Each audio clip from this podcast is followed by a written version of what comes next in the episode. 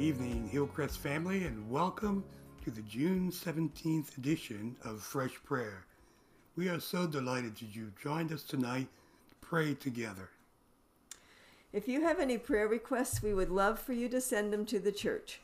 You can use the Church Center app or you can email them to prayer at hillcrestjamestown.com or you can call the church office at 716 483 3331 and leave the requests.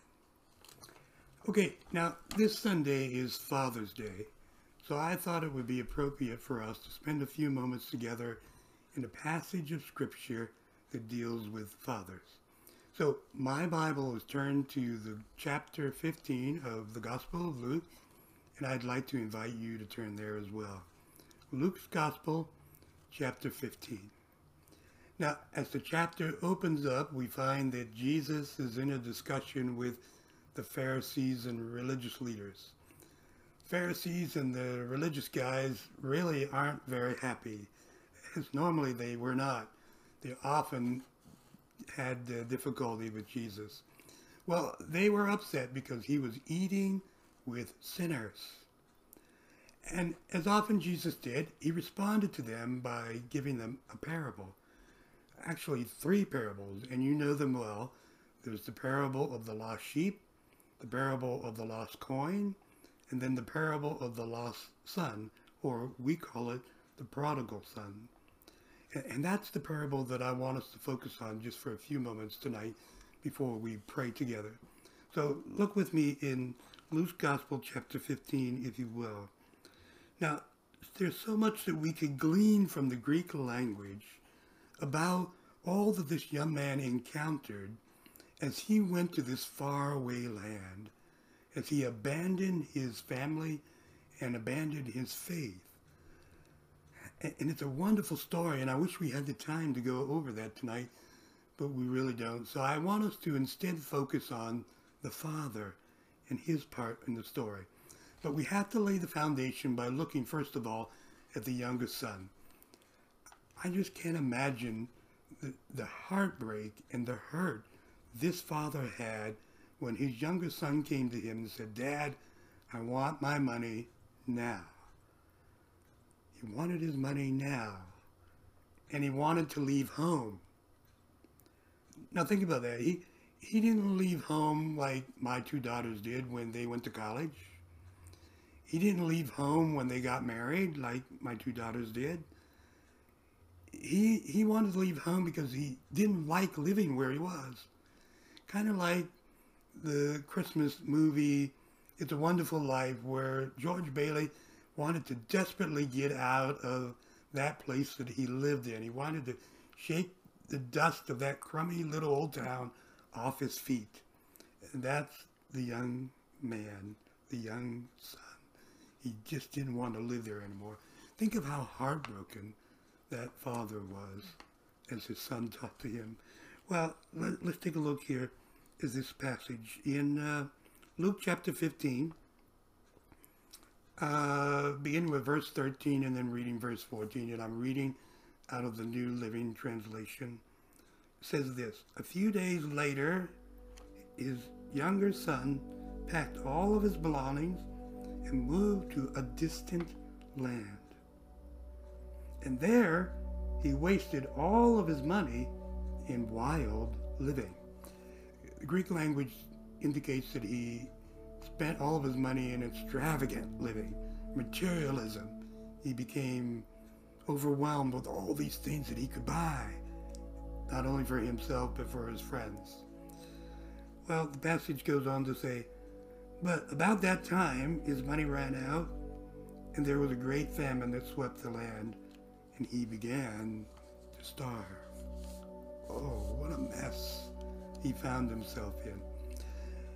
Now, sometimes we have family members, children, sons, daughters that leave our family, they, they leave our faith, they wander away from God, and we are grieved and we are desperately disappointed, and we pray for them and but I wonder, really, do we do too much beyond that? Well, let's continue with this story here and see what we can find out. it says here that he he ended up getting a job, got a job at a pig farm, and that's really not kind of job that a Jewish boy should be doing, but that's all that he could find. He was desperate, but even in that desperation, he really couldn't find anything to eat. There wasn't much food. All the food was for the pigs. And I can't imagine that that looked very appetizing, but, but then he began to remember his dad's servants had much more food than he had. So he began to come to his senses and decided to come home. And you know the story. So look with me in Luke chapter 15, verse 20. Again, reading out of the New Living Translation, says this So he, meaning the young son, so he returned home to his father. And while he, the young son, and while he was still a long way off, his father saw him coming. Now, I want to pause there for a moment. I don't know if you know too much about villages or cities in Israel. If you've been to Israel, to the old city of Jerusalem, you'll kind of pick up on what this is all about. You can't look out the window, you can't look out the door and see very far down the street. They just didn't have streets that were like the Roman streets with wide boulevards or avenues. They were just all kind of conglomerations together, like some parts of Jamestown are, where they followed the cows, where they laid out the streets. So this indicates to us that the dad wasn't looking out the window, he wasn't looking out the front door. He had to be somewhere where he could see a long way. So it reveals to us that the dad, day after day, went out to the city gate or somewhere near there so he could see out in the fields and see his son coming. He, he went there hoping and expecting and wishing and perhaps and most likely probably praying that the son would someday return. And one day, to his delight, he saw his son coming a long way away. Well, let's pick up the passage here. The father saw him coming, and it goes on to say this filled with love and compassion. He ran to his son, embraced him, and kissed him.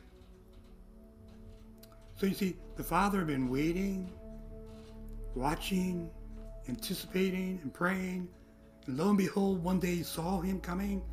And what does it say he did? He ran to his son. Now, the Greek word there for run, ran is running like an Olympic runner. In other words, he ran very fast. now, that's a little bit difficult to do in a robe. And in fact, it wasn't done. It was not culturally accepted for a male Jew to run in his robe. In fact, it was shameful for that to happen. But that's exactly what was happening. He ran to his son to embrace him and to surround him with his love. Now, this reveals to us the grace that the Father had. He loved his son so much. He waited, he watched, he anticipated, he prayed. And then when he saw him, he ran. To his shame, he was willing to run, to embrace his son, and to welcome his son into his family. Think about that. Now, now pause for a moment and think with me. Do we do that? Some of us have prodigal sons, prodigal daughters. I know in my 40 years of ministry in my two churches, there were young people that grew up in the church and then left the church, left the faith, and mom and dad agonized, prayed, wept. Do we weep and pray for our sons and our daughters? Do we anticipate them coming back? Do we look for opportunities to accept them as they are? We don't wait for them to change and then accept them. No, accept them as they are. Look for opportunities to welcome them back. Do we pray, trust God, and believe God I'll tell you what, listen, prodigals do return, prodigals can return. God brings prodigals back. He did it in this story. I've seen it happen in many families' lives, and it can happen in your family's life as well. So, as we begin to pray together tonight, that's the first thing that I want us to pray for. I want us to pray perhaps for prodigals in your family, a son or a daughter, maybe even a dad or a mom. Sometimes that happens. Mom and dad stray from the faith, go away from God. Or maybe that doesn't impact your family, but maybe you know someone of another family that has a prodigal son or daughter. I want us to pause for a moment and pray for prodigals to come. And how glorious it would be for them to come back to the family and more importantly to the family of God on Father's Day, just like with this story. Could happen. So let's pray together to that end, okay? Pray with me if you will. Lord, I thank you for the joy of this passage. There's so much richness that we could glean from it, but we touch the tip of the iceberg together tonight. And I pray that you will encourage us to pray fervently and to look for opportunities to bring our sons and our daughters back into the family. And again, more importantly, back into the family of God. Help us not to be so stubborn that we want them to change before they come. Help us to know that you can change them as you did this son in this story. Now, I'm going to pause for a moment, a silent prayer, and maybe you know of a specific child or someone in another family that you want to pray God would bring them back. Let's do that together.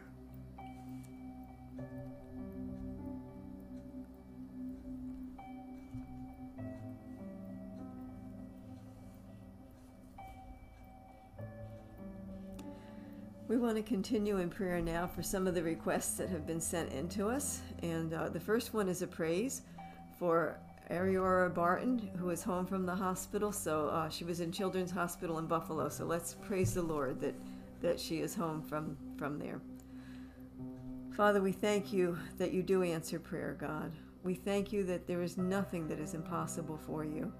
And we thank you for helping this, this uh, young woman, Father, to be healed and to be able to come home from the hospital. And um, just, we, we give you thanks, we give you praise for it, God, in Jesus' name. Uh, then next, Tracy Hewitt has asked for prayer for uh, Frances Clark. She's 101 and she's going to be having hip surgery for a broken hip. And uh, several weeks ago, she'd broken the opposite leg and it was healing when she fell and broke her hip. So um, Frances needs a lot of prayer. So join with me praying for Frances.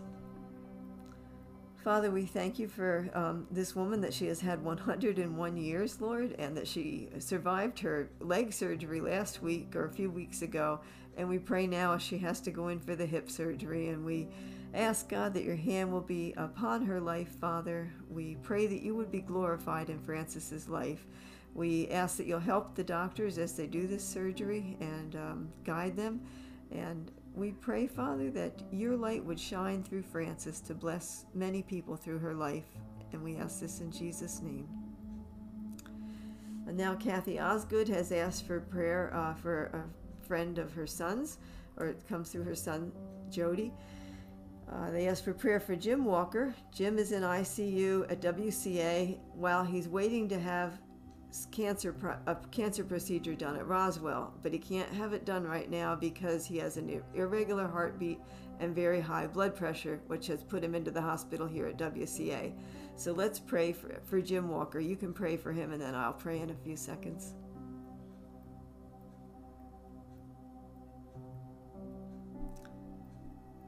Father, we lift up Jim Walker to you tonight and ask for your touch upon him, God. We pray, Father, that you you, the great physician, would be the one that would bring his blood pressure down and, and bring healing to his body that he could have this other procedure done up at Roswell. We pray, Father, that he would sense your presence with him, God, that you will calm him and, and just help him to be aware of your presence, God. Your presence brings us so much comfort and peace and joy. So that's what we would ask for for Jim. And um, I know that would bring his blood pressure down. So we just pray he'll be so aware of your love for him and your care for him, and that you will help him with these physical needs that he has now. In Jesus' name. Uh, then Linda Holmes has asked for prayer. She's going to be having a lumbar puncture on July 20th uh, because she has NPH, normal pressure hydrocephalus. Um, so she has fluid that they need to drain off of her brain. And so um, she asked for prayer for this. There's a number of other physical concerns going on that are caused by this. So July 20th is the surgery. So would you join me in praying for Linda Holmes now?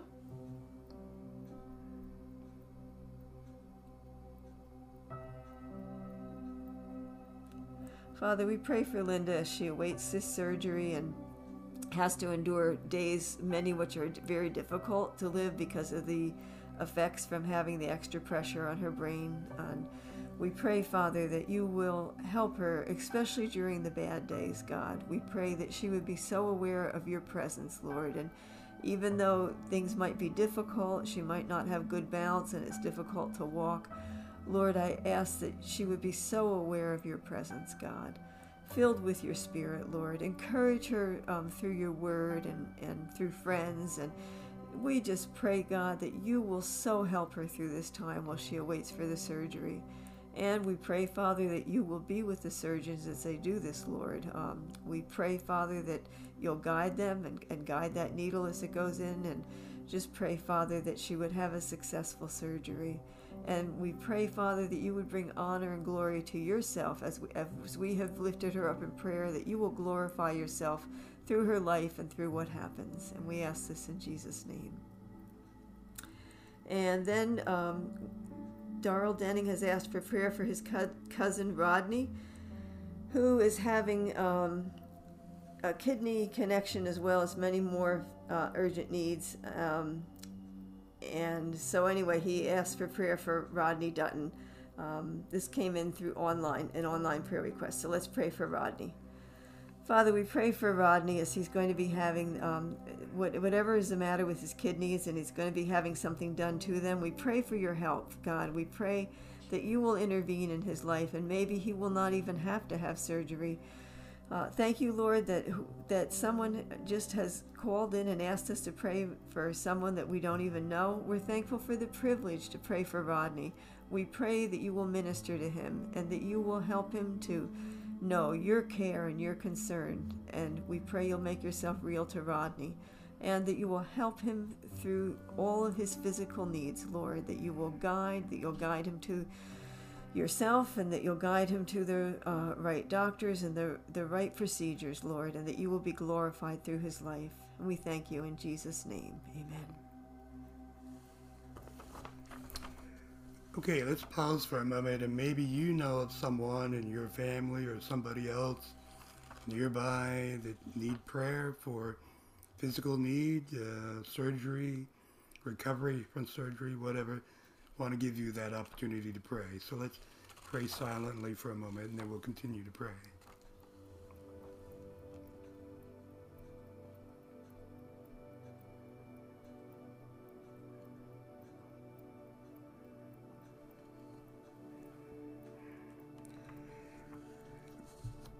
Lord God, we've been asked to pray for Ray Watkins. Apparently, there was a medication mix up uh, Lord, uh, sometimes medication is confusing. Sometimes it's difficult to take because it's complicated and how it relates to each other. And, and, and maybe it's not just that, but it was a, a mix-up of giving the wrong medication or the wrong dosage of the medication. So I pray that all of that will be resolved, yes. that you'll ease the side effects of all of that, and that you will bring divine healing. The Lord, He would not need all this medication all of the time, that your touch will be upon His body, His mind, and His soul as He draws near to you through this difficult time, we pray. Pray for your blessing there, dear Father. I pray, dear God, for um, Deb Guzman, who is uh, traveling. She uh, is a missionary traveling here in uh, the United States, visiting family and friends, and just enjoying a, a break from the missionary routine and the effort and the work and all of it is related in all that they do in serving you. Pray that you'll give her rest and encouragement and that you'll give her safe travel, that you'll watch over her and the family. May your ministry be with her and through her in these days. Pray for your blessing there, dear Father. And we do want to pause and pray for the youth who are graduating, and there's all kinds of graduations middle school graduation, high school graduation. Most of the colleges have already graduated, but I pray that this will be a special time. Last year, it was so discouraging and so disheartening because they couldn't do it all together and it was done mostly online. Thankfully, it's a little bit easier this year. I pray that they will enjoy the moment. They will enjoy the blessing of having come through all of this and that you're now taking them to the next step, to the next level. So I pray your blessing on the graduating class of all of the youth and children of our church. And we'll thank you for it, Lord. Now, God, we thank you that we could have this time together in prayer. It's always a joy to spend this time around the throne of grace. I pray that you'll draw us close to yourself in these next few days, that we will honor you in all that we say and do. We praise you for answering our prayers. Thank you for ministering to us. And I pray for what you're going to do in the days to come. And we pray it in the precious and powerful name of Jesus. Amen. Amen. And amen. Listen, it, it's been a great delight again to have you join us tonight for prayer. Just want to remind you that we do have worship service on Sunday at 8:45 and again at 11 o'clock, either online or you can come and worship together with, with us in person. And then again, there's another service online at 7 p.m. And we hope to see you there. Meanwhile, have a great rest of your week. God bless. God bless.